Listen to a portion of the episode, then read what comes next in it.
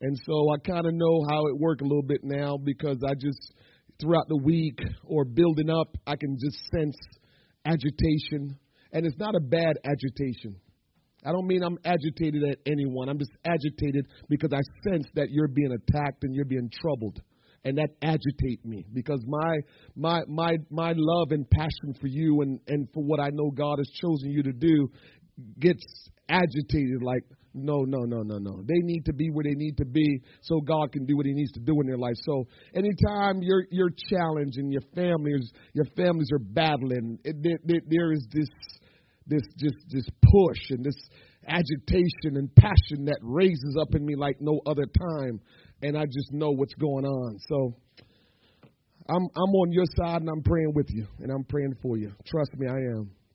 And sometimes, you know, I know we want to just shout it out. Sometimes we want to talk about it.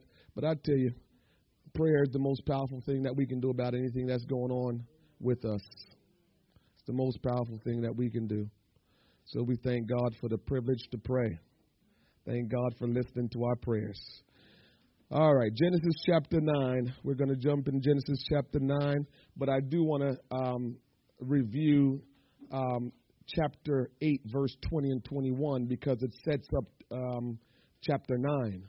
And so Genesis chapter 8, verse 20 says, And Noah built an altar upon the Lord, and, and Noah built an altar unto the Lord, and took of every clean beast and of every clean fowl, and offered burnt offerings on the altar.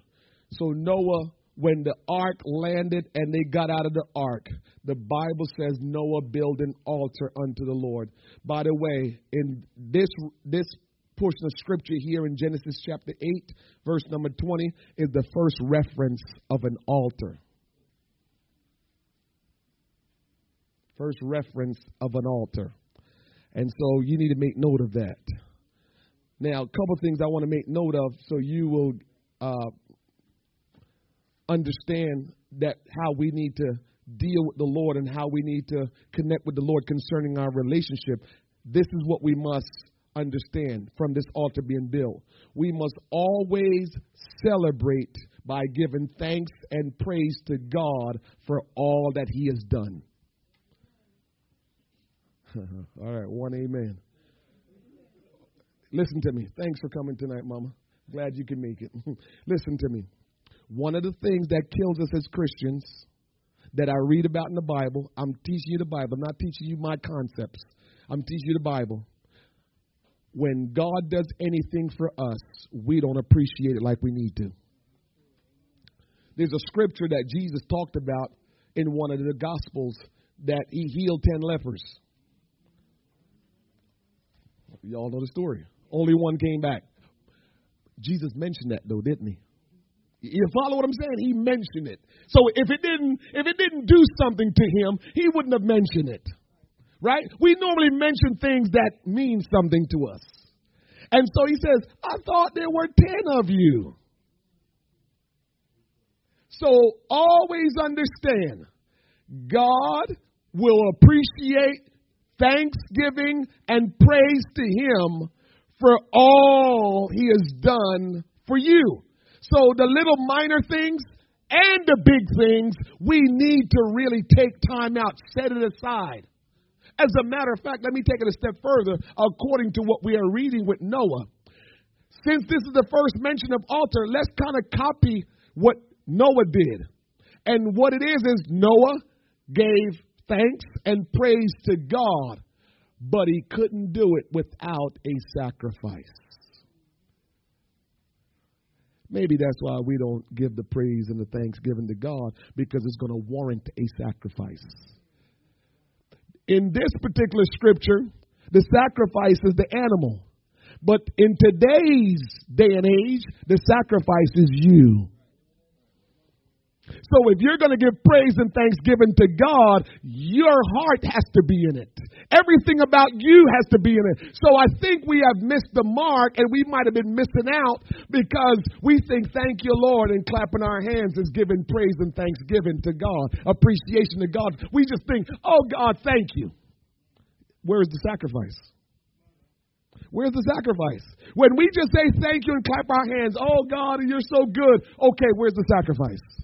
Because what I'm reading here is Noah built an altar and he gave praise and thanksgiving is what it represented, but he had a sacrifice. So we can't offer God praise and thanksgiving if there's no sacrifice. So moving forward from today, according to what we're learning about God's word, if we're going to give praise and thanksgiving to God, you have to put all your heart, mind, and soul into it. You have to put all of you into it. You can't just clap your hands and say, Thank you, Jesus. You can do it, but it's not an official praise and thanksgiving to the Lord. So you can do it, but just understand it means nothing to God. Because oh, when it means something to God, God consumes the sacrifice.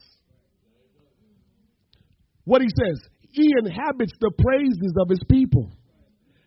So it's clear in God's word that if you praise God and give thanks to God, but you don't feel the presence of God, then maybe you didn't really praise Him and thank Him like you need to. Right? Thank you, Brother Tom. So understand that 21 says, And the Lord smelled a sweet Savior. And the Lord said in his heart, I will not again curse the ground any more for man's sake, for the imagination of man's heart is evil from his youth. Neither will I again smite any more every living thing as I have done. So when when when when Noah offered the sacrifice of praise and thanksgiving to God and, and, and offered the sacrifice, it impressed God so much that God started saying things. All right, I, oh, God just started saying, okay, I'll do this, I'll do this, I'll do this, I'll do this. So here's clear indication. You want to get God's favor just flowing? Praise and thanksgiving with your life being the sacrifice if we want God to just, what, what we like to say, if we want Him to blush, if we want God to just feel good, oh man, that's my child. He just, she just making me feel so good. He'll just give you stuff, give you stuff, give you stuff. He'll give you stuff you didn't ask for. Did Noah ask for these things? He just started blurting out stuff in his heart. Oh, you know what? I, am not going to destroy man anymore. Even though they're going to continue to sin because the imagination of their heart is just going to be evil continually. Even though they're going to sin, I'm not going to destroy them anymore. I, am going to make sure they're good no matter what. I, they're going to be all right. He's saying he's going to do stuff for us that Noah didn't ask him. God will do stuff for you if you will praise him and give him thanks when you offer yourself as the sacrifice of doing it. Uh huh. Yes, yes, yes. Which rolled us now into Genesis chapter 9, verse 1. And God blessed Noah and his sons and said unto them, Be fruitful and multiply and replenish the earth. Tell your neighbor, we brothers or we're sisters if it's appropriate. We're brothers, we're sisters. Because because all of us came from Noah and, and his sons. I don't know what's our problem. I don't know what's our problem, Kamal. I don't know why we acting like we all different. We all bleed different blood. I don't know what's our problem. But the bottom line is we're one people. One people. Listen to this. Because Noah found grace in the eyes of God, his entire family was saved. Hold on. It didn't say in Genesis chapter 6, and Noah's family found grace in the eyes of God. It says, and Noah found grace in the eyes of God. And because he found grace in the eyes of God and moved by faith and started obeying God, his family followed suit. And when his family followed suit, they were saved. and they experienced the blessings of God. Now you can get an understanding when I tell you you're chosen by God to bring blessing to your family and to help them get saved. These are some things that you have to realize why you have to keep on pressing and keep on living for God. Because there is generations that's behind you that you're responsible for, not because you made yourself responsible, but because God made you responsible. There's generations. There's people from afar off that's connected to you, not because you made it that way, but because God made it that way. And God needs you to keep on going because that's their hope of what they will hold on to to come to know God. Don't take your walk with God lightly.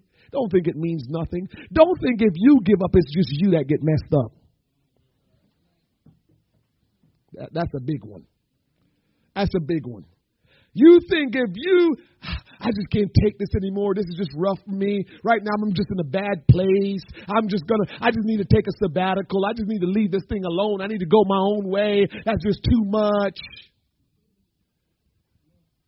If you do that, there's other people that's going to be affected a whole lot more than you can imagine.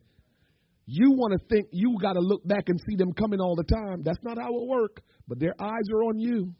And the day you decide to walk away, there's a lot of people that's going to be affected by it. I don't remember in Christ anyone walking away and a good handful of people or more didn't get affected by it. You can't just give up on this. You're responsible once you decide to get involved with this. You're responsible. Verse 2 and the fear of you and the dread of you shall be upon every beast of the field and upon every fowl of the air, upon all that moveth upon the earth, and upon all the fishes of the sea. Into your hand are they delivered. Every moving thing that liveth shall be meat for you. Even as the green herbs have I given you all things, but the flesh with the life thereof, which is the blood thereof shall ye not eat. Some people get confused with that scripture. All it's saying is we must not eat uncooked meat or live animals. We must not eat uncooked meat or live animals. So it's important to realize that. Also, one of the things, too, is if you go a little deeper, God didn't want them to mutilate um, animals to kill them. You, you, you wasn't supposed to torture animals. You wasn't supposed to make them suffer when you kill them. So even when you're going to have animals to eat, you're not supposed to torture them. Quick death. Don't let them suffer. And then you cook the meat. And then you eat the meat. So God says, all of that stuff, you have dominion over it. Eat, rule, reign. It's all on you. Uh huh.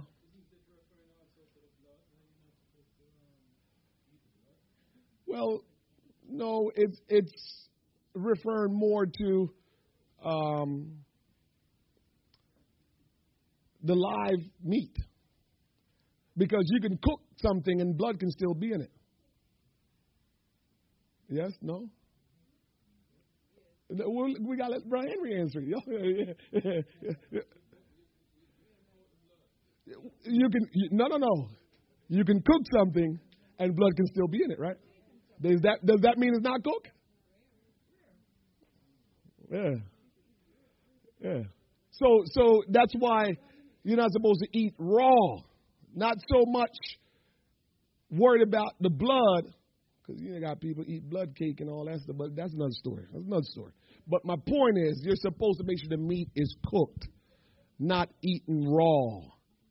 And it started, the process is really about um, not eating live animals. You know, we can be cannibals. We can be all kind of things, right? And so it's dealing with a man should not be trying to catch a, a, a cow and try to eat him just like it is. You know, we, we see we don't see this thing as we, we think, ah, nobody would do that. Listen, man, we'll do all kind of crazy things. So we're not supposed to just grab animals and just eat them like that. We're not supposed to torture animals. And when we do kill them for food, we're supposed to cook the food not just kill them and eat it like that. Verse 5 And surely your blood of your lives will I require at the hand of every beast will I require it, and the hand of man. At the hand of every man's brother will I require the life of a man. Whoso sheddeth man's blood, by man shall his blood be shed. For in the image of God made he man. Now, let me explain a couple things in all of that that was just said. The shedding of humans' blood is sternly forbidden by God.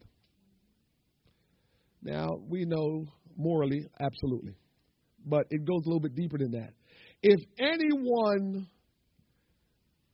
takes a life, God will find that person out and execute judgment on that person. Remember Cain? So here is something that we don't know. All the people we read about in the world that committed murder, God deals with them. So everybody that we want to say, whether they go to the electric chair, whether they get life, or whether they get away with it, God deals with people who sheds people blood. And you know how accurate that is? This is why God said, Vengeance is mine. Because if somebody shed your family member's blood, you want to kill them. And, and God already got laws for that. Vengeance is mine. And if you take a life, I'll deal with that. So that is how we have to think. If that, God forbid that ever happen to any one of us, but if it does, that's how we have to deal with it as a child of God. Is that listen? I hate this. This is killing me. This is crazy. I can't imagine this. But you know what? Vengeance belongs to God. And God is going to deal with that individual in God's own way. I don't care how God deal with it. I don't need to know. But God said he will, just like he dealt with Cain. Okay? The first law of propagated, the first law of propagation in the scripture was that law between creator and creature. Hmm. If the creature refuse to the creator the obedience due to the creator, the creature forfeits all the creator has given him or her, and therefore also his life as well. So, this is a view from God's viewpoint.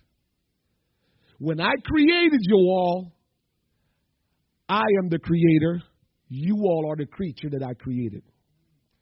I am going to take care of you, but you have to obey me. And when you don't obey me, I don't give you. As a matter of fact, if you don't obey me, your life is not worth anything. Why? Because I'm the creator. I created you for a purpose. And if you're not fulfilling the purpose I created you for, what is your life worth? That's from the creator's standpoint. You can go at it any way you want. I am giving you the perspective of the creator. He created you for his purpose and He expects for you to carry out His purpose, which means He is saying, Obey me. And if you don't want to obey me, then you don't have any reason for living because I created you for me. That's, that's the truth that we better deal with. We might not like it, but that's the truth. You came here, I came here by the will of God and he determines why I was why I was why I came here and what I'm supposed to do. That's the first law of propagated from God. That's the first law that creature obey creator. First law. Nothing comes before that. Creature obey creator. Let me take a little step further. This why well, let me say it this way. And because he went ahead and created us in his image, since he is the administrator and the sole keeper of his law, he can give us responsibilities to administer his law. This is where order comes in our world. He allows us to govern ourselves through his laws.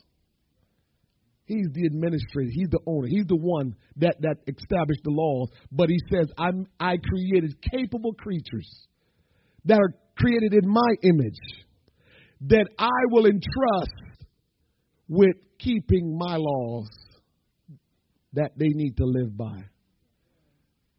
Which make all the sense in the world when it comes down to why is this going on in the world? Why is that going on in the world? Why is that happening? And why is that happening? Well, he had turned over some responsibilities to us that we're not doing a good job executing. and because he's not like us, this is what we do. I want you to take care of that. Make sure everything is good. And, you know, I'll check in with you. And I'm watching you. He's not even doing what I'm telling him to do. Yo, man, I told you to do this and you didn't. Nah, just don't even, just don't do it. I got it. I got it. Don't do anything else. Get out of here. That's what we do. And God says, no, you're capable. You're capable.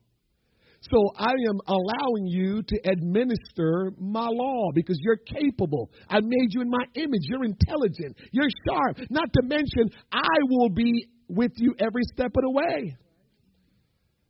But we decide, I'm no longer going to do that. So now we have murder. So now we have all the immorality. Now we have our world in chaos, and we're talking about where's Jesus. That's why I'm not. That's why I'm not a Christian. That's why I'm not a believer. And all it came down to is you fail to administer God's law, and that's why we're having an issue you and this one and that. We're, we're failing to administer God's law and we're trying to blame God. Remember the guy in the Bible that God gave the one talent to? Well, I know you was a hard man, and so I didn't want to get you upset, so I buried the one talent. God will always hold you accountable for what you're supposed to do. You can't get around that. He says, I am the creator. You are the creature. And so when I give you, I have the authority. I'm the only one that have the authority to give you something to administer and you don't do it. Well, we got to talk about that. And so this is what we have going the creator and the creature. Which brings me to the point that I was going to make with you is, and that's why we read about us having dominion over the animals. We are the highest intelligence in all the world created. We're, our, our, our intelligence are higher than angels. Angels were not made in the image of God. I know angels are smart and all that stuff, but what I'm talking about is just our soul that God has given us and how it, it, it, it is so uh, who we are is the, is the closest thing to God. And because we are the closest thing to God, our intellect and intelligence are superior to anything else in this world. So God gave us the authority to have dominion over these animals and all that stuff. You can see how God is keeping his law in order. So long as the law was between creator and creature, God Himself was not only the sole legislator, but the sole administrator of the law. That law of creator and creature is just what it is. The creator is the sole legislator for the law of that creature. That still happens in everything in life. right? Who know how to fix Toyotas better than the Toyota manufacturer? Nobody. And they make the laws for how Toyotas need to be treated. Yes? Uh-huh. So, what God has put in place is what needs to happen. We have to realize that law, that first law between creator and creature. If we get that, then it, it, it changes everything because now you realize I have no choice but to obey Him. You have a choice, but you really don't have a choice. I laugh at the Lord all the time about that. Yeah, God, you gave us choice, but who in their right mind realize they think they have a choice? If you think you have a choice, you're not in your right mind. Even though God gave us choice. oh, you better get that one. You wake up tomorrow morning with that one, you're good. Because God gave us choice.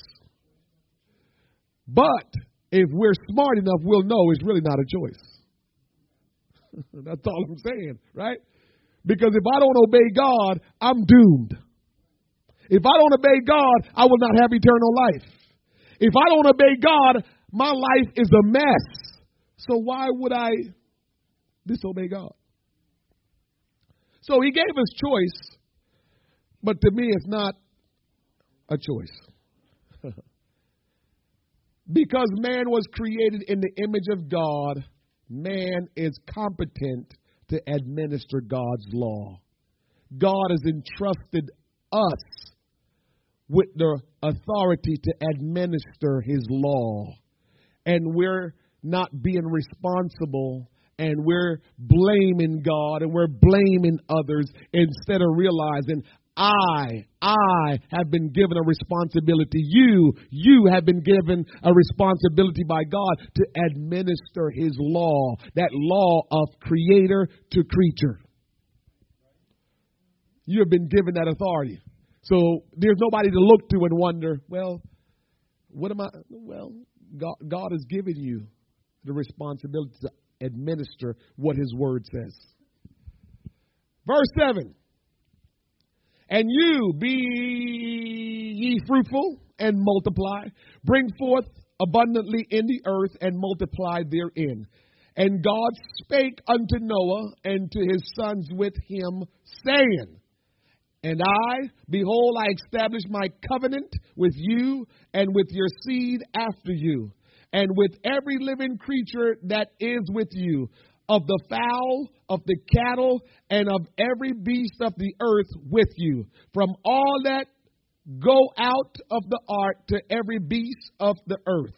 And I will establish my covenant with you, neither shall all flesh be cut off any more by the waters of a flood, neither shall there any more be a flood to destroy the earth. Remember, Noah offered sacrifice of praise. Noah offered up sacrifice, and God is just going on and on because you haven't heard Noah spoken to God yet.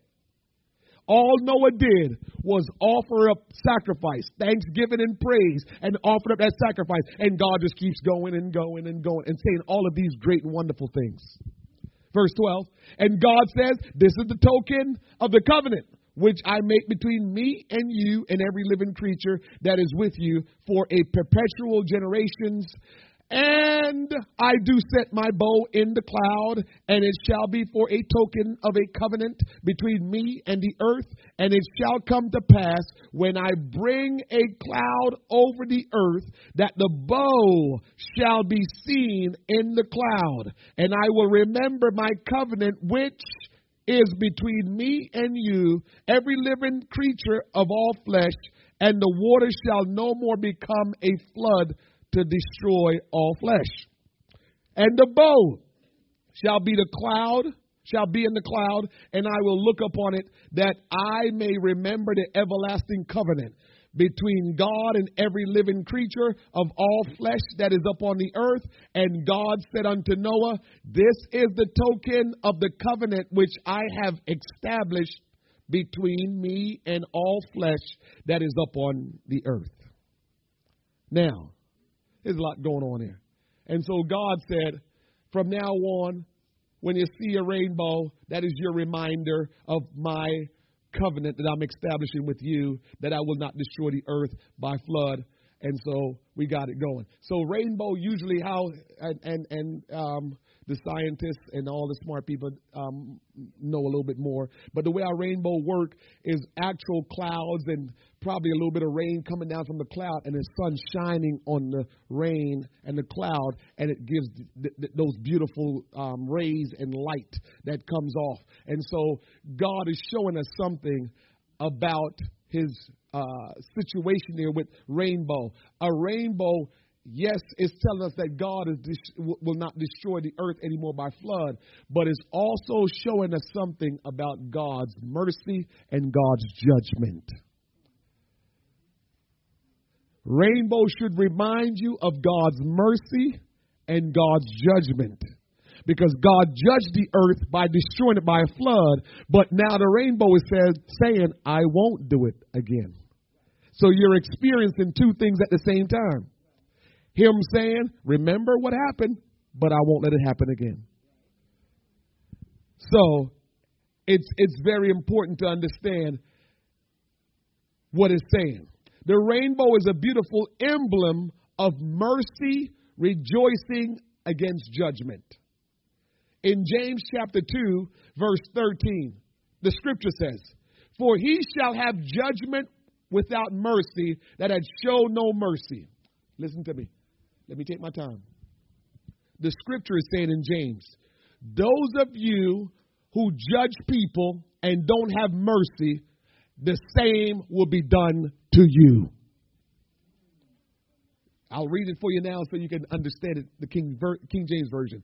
James chapter 2, verse 13. For he or she shall have judgment without mercy that had shown no mercy. So you will be judged with, without anybody showing you mercy if that's how you treat everybody else. So for all of us who's got it all together and like to look down on the ones that don't have it together, you will be judged without mercy. Remember, I told y'all I learned how to pray mercy prayers. And if I feel like I've done something wrong in the eyes of God, my prayer always to God is God, I know you have to judge me for what I've done, but show me mercy in that judgment. now you see where I got that prayer from. Show me mercy in that judgment because God can't help but to judge us. It's it's his way of doing things. So every one of us that sin against God, everyone Every sin will be judged by God. So you better just sneak in that closet and get down on your knees and say, God, I know I sinned against you, but can you have some mercy as you judge me? Please, Lord, have some mercy while you judge me. And how you bring that alive? For God to say, done. How do you treat everybody else when they mess up? How do you treat everybody else when they mess up? Because my Lord, when your time comes, God will not show you mercy if you don't show other people mercy when they mess up. And that's what you better learn. So if you pray the prayer, God, I know I've sinned, but show me mercy. If you pray that, but you haven't shown mercy to anybody, let me take a drink. God not answering that prayer.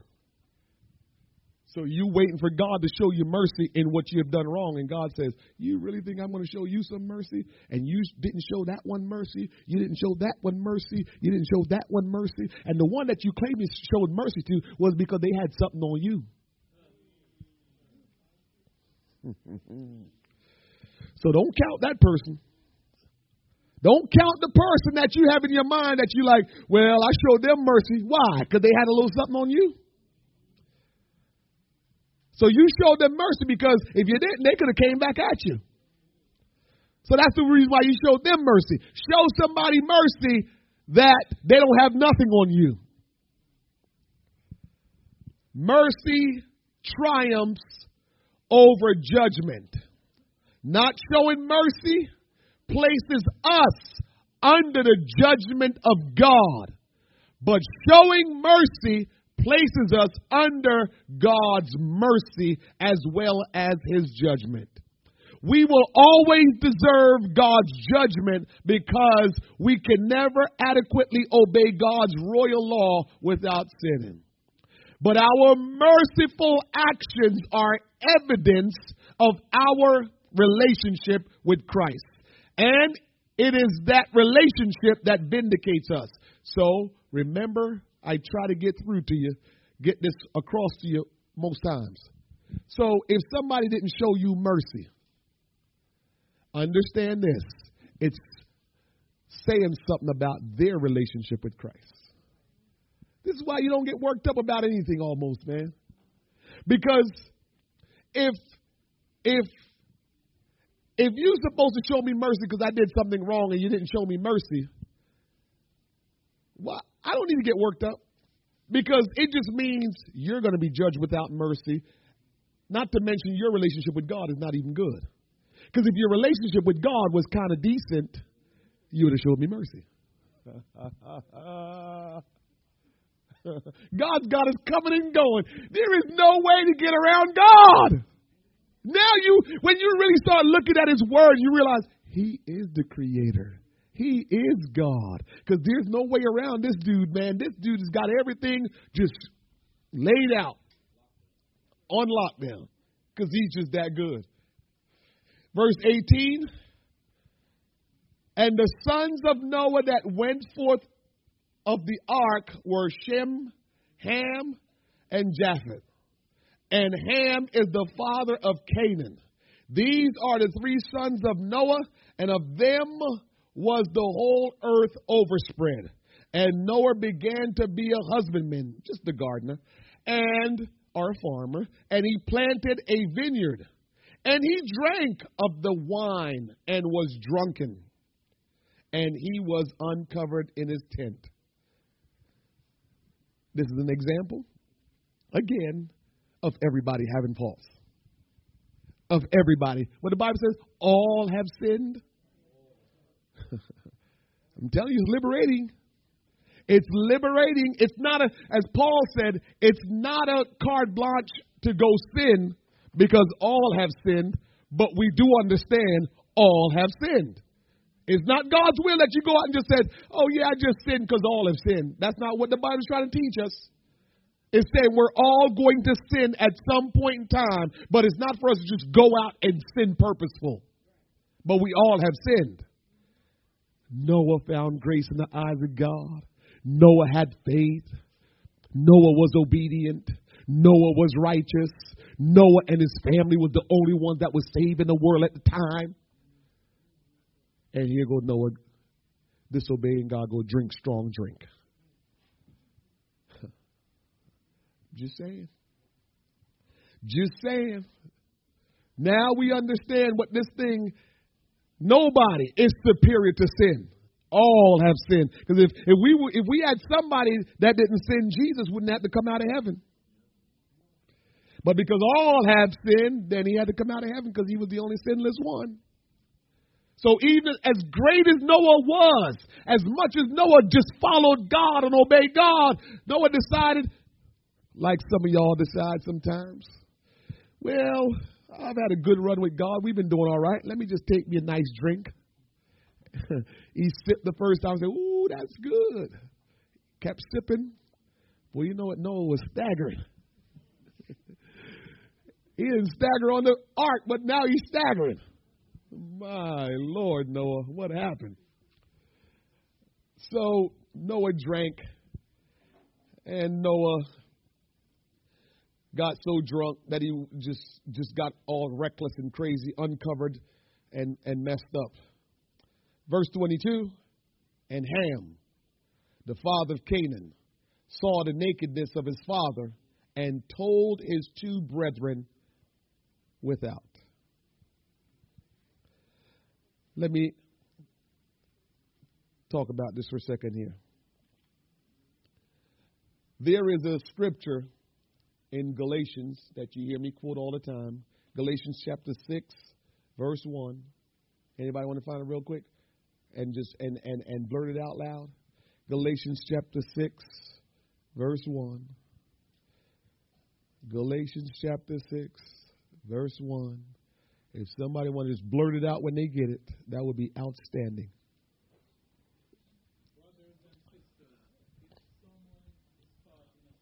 Uh huh.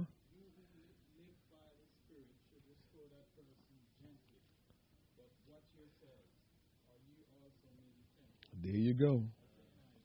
I know, I know, I know. As soon as you, as soon as you started, I knew. Because I read that one all the time, and I read the King James Version. So that was clear about what Ham did.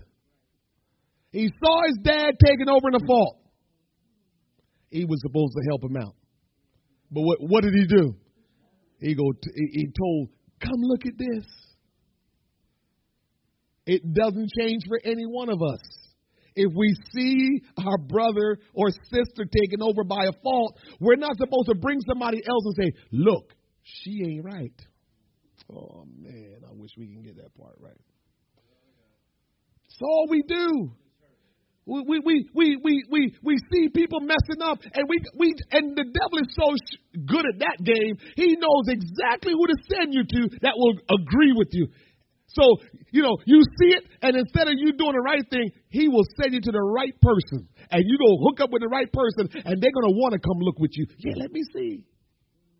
And now instead of getting that person restored, you and your buddy started talking about the person. Man, I wish we would get that part right. Because all have sinned. Keeps coming back. All have sinned. So when I see my brother or sister not doing right, I got to try to help them. But remember what I said the other day? Our issue is we're not spiritual. So we're it's a double whammy. So here's the problem. Trumpy, you messing up. And I see you messing up. And so instead of me going over there and doing the right thing, I go get Kamal and say, look at him, he messing up. But you know what my problem is? He messing up. But my problem is I'm not spiritual either. So we're all messed up. Because if I was spiritual, I would never call him. I would be so spiritual, I would be able to go to him in gentleness and help him get right. Remember what I told you Sunday? I'm going to learn how to start repeating myself. But remember what I told you Sunday. When anybody come to you, when you know maybe you slipped up somewhere, anybody come to you and try to come to you any kind of way. As soon as they come to you, you can tell right away if they come to get you restored or they coming to try to prove a point. And as soon as they come trying to prove a point, you just tap them real nice and say, listen, when you get spiritual, we can talk about this. We're not talking about this right now. Done. Done. Why? Because you're coming to show your superiority to say, yeah, I never did that. That ain't restoration. God want restoration. You're coming to prove you're superior. That you didn't do that sin. That ain't of God. That is not of God. So God has instructed me to instruct you that when somebody do that to you, just say to them, sister, you know I love you, but you don't seem like you're in a good spiritual place right now to, to for me to discuss this with you. She can get mad, he can get mad all he wants. Because you know from the teaching of the Bible, the first thing that must be demonstrated when they're coming is a whole lot of meekness and a whole lot of love. So if that person don't approach you with meekness and love, they're trying to do something against you. They're not showing mercy, and Lord help them because they won't be. Oh, God help us tonight. They're not coming with mercy. And you, you know what? Lord, you're good. Check this out. That answer you gave them might be saving their soul. Man, Holy Ghost. That answer you gave them, this is what God told me the other day, and that answer you gave them might just save their butt because you didn't allow them to exercise that, that, that, that superiority and no judge, no mercy. Because all you did was, you know, I love your sister Sharon. When you get a little bit more spiritual, we'll talk about it, but we can't talk about it right now. And so Sister Sharon walk away as opposed to all in my face and then turn it into something nasty. So I might have helped her out just a tad bit if she's not too far gone because of my good answer. What the Bible says? The Holy Ghost operating. A soft answer The Holy Ghost working for all of us, huh? Yeah. Solve answer, talk, turn back wrath. Uh huh. So God is so sharp that everything He tells all of us is to help all of us, is never to put none of us down. So the person that may be on the right side, God is dealing with them to do it the right way. And the person that's on the wrong side, God is helping them to get on the right side. That's how God operates. When we're trying to position ourselves, superiority, or trying to put something down so we can stay up, oh man, it's, it's never of God. It's just not of God. Because that's not the way God operates. And so Noah fall into a bad situation, his fault, and his son, instead of his son helping him, you had a question? instead of his son helping him, his son talked about him. Here is here, here, here is something that's pretty interesting. Instead of his son covered him, his son exposed him. So now we're still on that same thing. When you see somebody doing something, do you expose them or do you cover them? Love covers the multitude of sin. Man, God, what is he, what are you doing, Lord? He is just God is so amazing. And so he used this this this uncover and cover to show us this uncover and cover. So I have a choice when I see you doing wrong. I can expose you more, which means I'm not showing you mercy, which means I'm going to deal with the Lord with no mercy. Or I can cover you by making sure nobody else know you're wrong.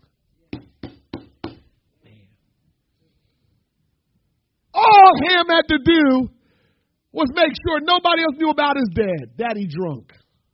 That's not my dad. He doesn't look right being drunk. Let me try to make sure my dad is okay. Dad is not right. Let me take care of my dad. But instead, he called the other two brothers. He didn't get the response that he was supposed to get. Because if he did, they would have been cursed too. So the response that he got probably was, What's wrong with you? You were supposed to cover dad back up. And and they went to go cover their dad up. So again, God is showing us clearly. You don't uncover, you cover. Charity covers a multitude. We're supposed to cover each other. We're not supposed to be out to, to, to, to uncover, to make people see you in your worst state. No. We're supposed to cover each other. We're supposed to make sure everybody's good. It's not it's not the will of God. It's not how God do things that we yeah.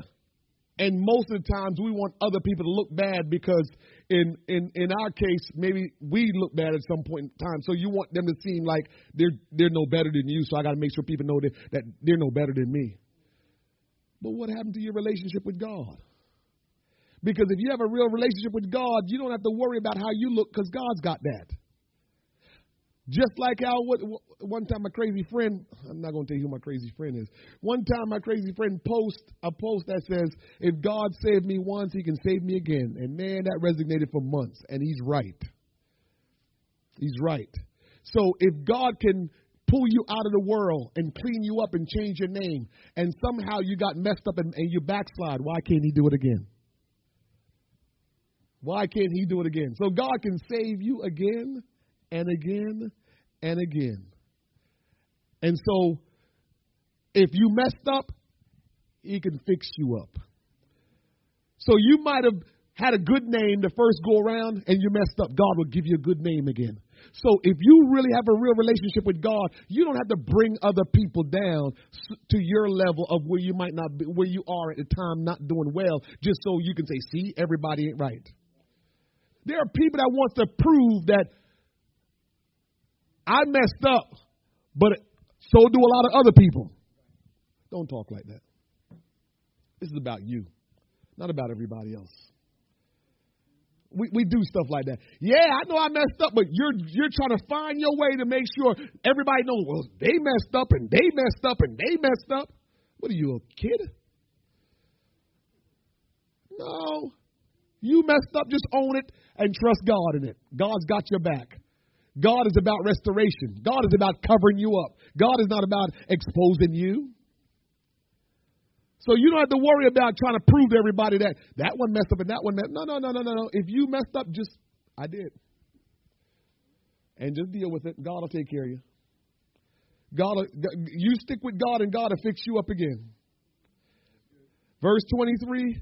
And Shem and Japheth took a garment and laid it upon their shoulders and went backwards and covered the nakedness of their father, and their faces were backward, and they saw not their father's nakedness. So clearly, you see that the other two brothers didn't indulge like Ham did. They probably told them off, probably mushed them. I don't know. Probably told them off, like, what are you doing? We should always cover our brothers and sisters in Christ. We need to cover their nakedness, not expose it. And so Noah woke up from his drunkenness and knew what his younger son had done unto him. A lot of people, um, let me mess with you all from what I said earlier.